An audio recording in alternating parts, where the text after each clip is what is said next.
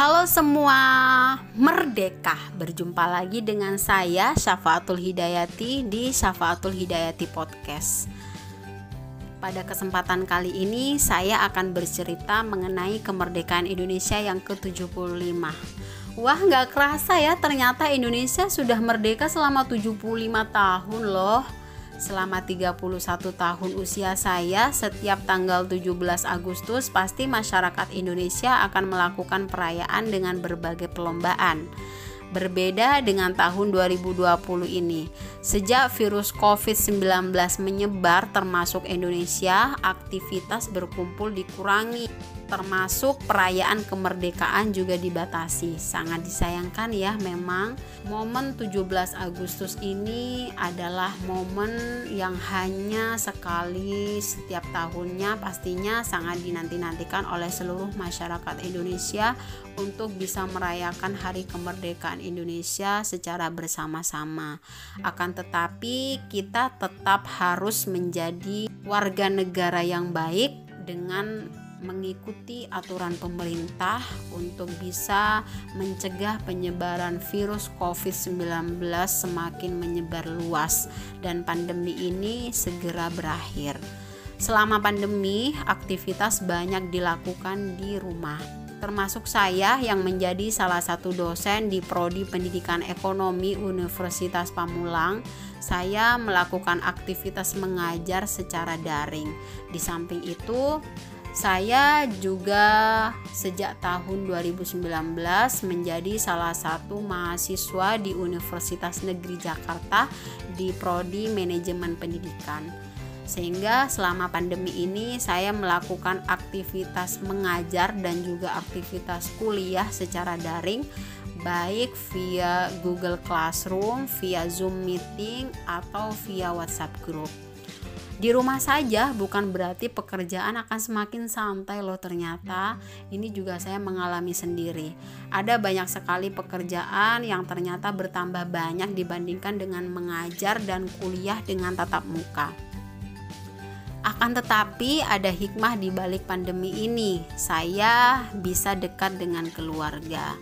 Perlu diketahui bahwa selain saya menjadi seorang dosen, saya juga menjadi seorang mahasiswa, menjadi seorang istri, menjadi seorang ibu yang mempunyai anak berusia masih balita yaitu yang pertama usia 4 tahun dan anak kedua berusia 3 tahun.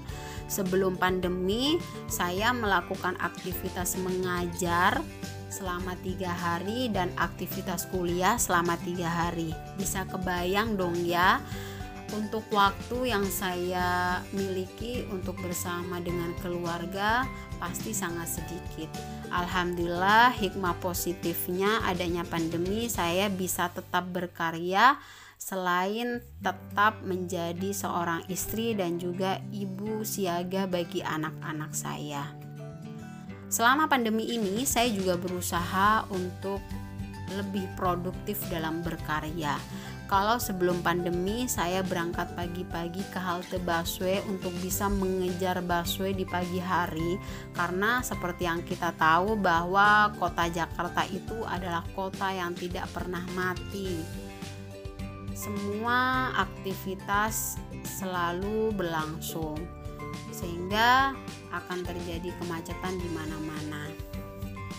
Untuk menghindari kemacetan, saya selalu berusaha untuk berangkat di pagi hari sehingga bisa datang ke kampus dengan tepat waktu. Akan tetapi, aktivitas tersebut selama pandemi tidak saya lakukan karena aktivitas saya banyak dilakukan di dalam rumah. Oleh karena itu, ini menjadi salah satu alasan saya kenapa harus tetap dan bahkan lebih produktif dalam karya selama pandemi ini. Selama pandemi, saya dengan rekan sejawat yaitu teman dosen di Universitas Pamulang berhasil menyusun modul mata kuliah seminar proposal penelitian yang sudah ber-ISBN dan dalam proses antrian terbit dan juga proses haki. Modul yang sudah ber-ISBN biasanya di Universitas Pamulang dijadikan sebagai bahan belajar mata kuliah dalam perkuliahan online learning. Ini merupakan karya kedua modul saya. Sebelumnya saya juga berhasil mengembangkan modul sendiri yaitu modul mata kuliah teori ekonomi mikro yang sudah ber-ISBN dan berhaki. Beberapa waktu yang lalu, saya sudah mengisi surat pernyataan berbagi modul pembelajaran pada Google Classroom untuk mahasiswa se-Indonesia. Dalam pernyataan tersebut berisi bahwa konten atau modul mata kuliah yang sudah saya tulis supaya dimasukkan ke dalam platform tersebut dan saya berikan secara terbuka kepada seluruh masyarakat di Indonesia untuk pembelajaran mandiri secara daring. Untuk saat ini, saya dengan dua orang rekan dosen juga dalam tahap penyusunan modul ketiga, yaitu modul kuliah untuk mata kuliah komputer dan media pembelajaran yang sudah mencapai 70%. Di samping itu, alhamdulillah selama pandemi ini saya juga bisa menjalankan amanah menjadi pembimbing skripsi mahasiswa saya untuk bimbingan skripsi biasanya selama pandemi saya melakukan via email, via WhatsApp group dan juga via Zoom meeting. Alhamdulillah saya bisa mengembang amanah tersebut. Ini terbukti ada enam orang mahasiswa bimbingan saya yang bisa melangkah ke sidang skripsi dan bisa lulus di tengah pandemi dengan nilai yang sangat memuaskan. Ini menjadi salah satu kebanggaan tersendiri juga bagi saya karena setidaknya saya tetap amanah dan bisa membantu mereka sampai titik tersebut. Selain bidang pendidikan, seorang dosen pastinya mempunyai kewajiban untuk melakukan tridharma perguruan tinggi lainnya, yaitu penelitian dan pengabdian kepada masyarakat.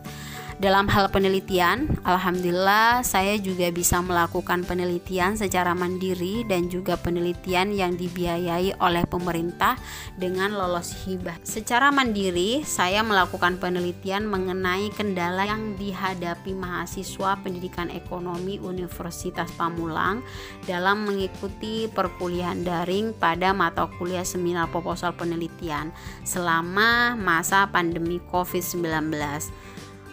Kebetulan saya mengampuh mata kuliah tersebut, jadi saya ingin mengetahui mengenai kendala yang dihadapi mahasiswa selama pandemi ini, khususnya dalam mengikuti mata kuliah seminar proposal penelitian, dengan tujuan untuk kendala-kendala yang serupa tidak lagi dialami oleh mahasiswa di angkatan-angkatan berikutnya. Adapun penelitian ini saya lakukan secara mandiri dan dijurnalkan di JPEK Jurnal Pendidikan Ekonomi dan Kewirausahaan yang sudah terindeks Sinta 5. Sedangkan hibah dikti saya mengenai pengembangan modul belajar mata pelajaran ekonomi berbasis mind mapping untuk meningkatkan kemampuan berpikir kritis siswa SMA kelas 10 di SMAN 3 Tangerang. Saat ini penelitian tersebut masih ongoing. Dalam pengabdian kepada masyarakat di tengah pandemi ini, saya tetap bisa menjalankan juga.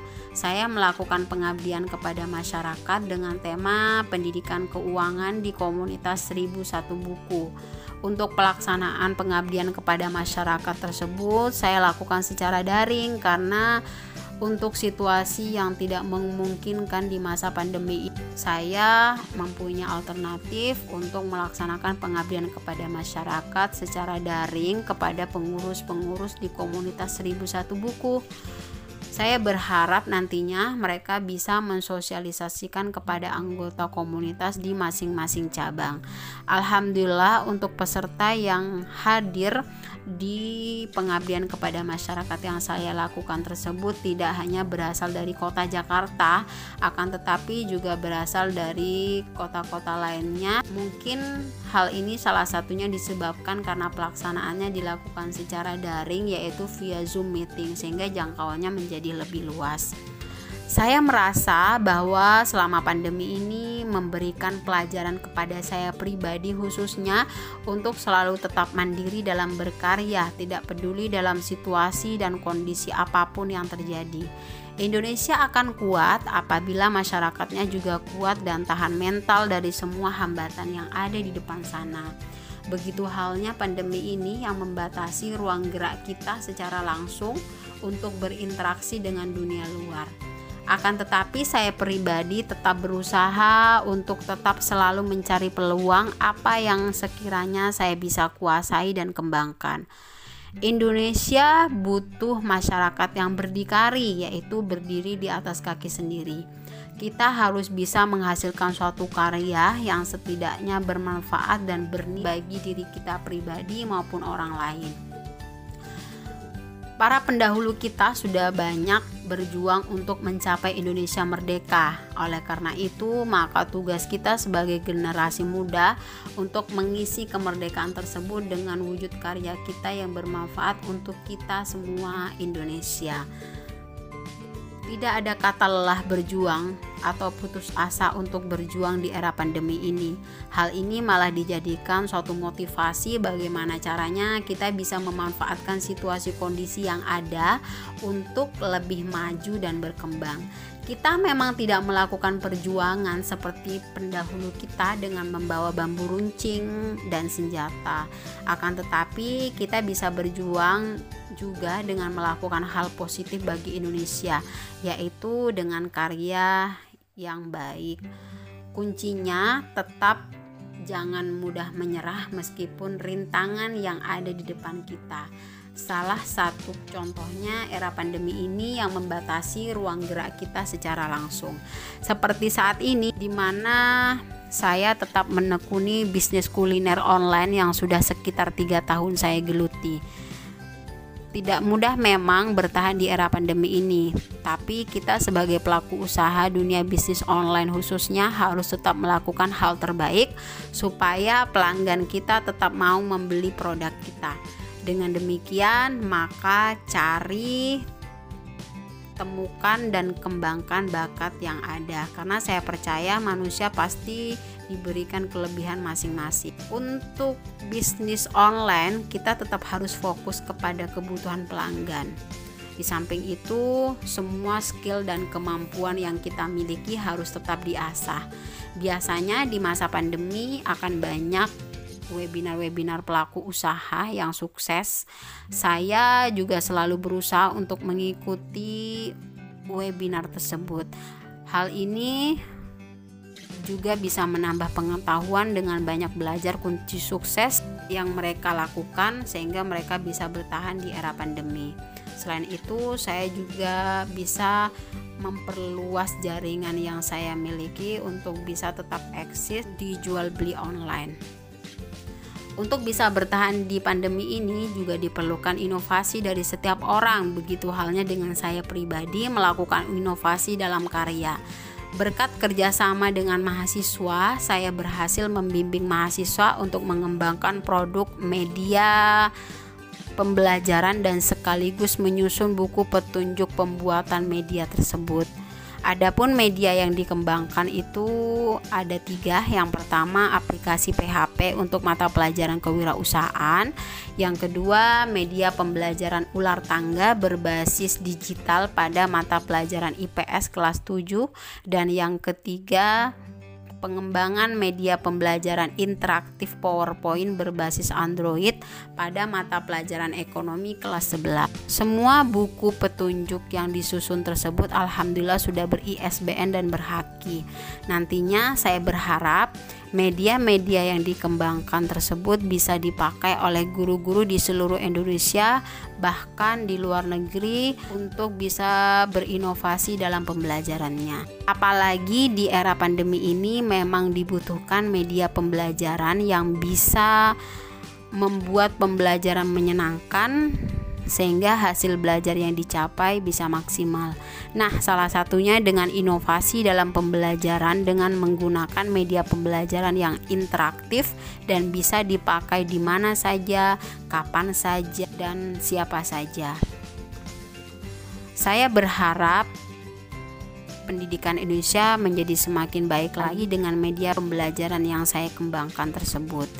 Ayo tetap semangat untuk Indonesia lebih baik lagi tetap berkarya mandiri dalam segala hal tidak bergantung dengan yang lain dan melakukan inovasi tidak peduli hambatan yang ada di depan sana untuk Indonesia lebih baik lagi. Maju terus Indonesia merdeka. Selamat siang, selamat berjumpa lagi di Syafaatul Hidayati podcast lainnya.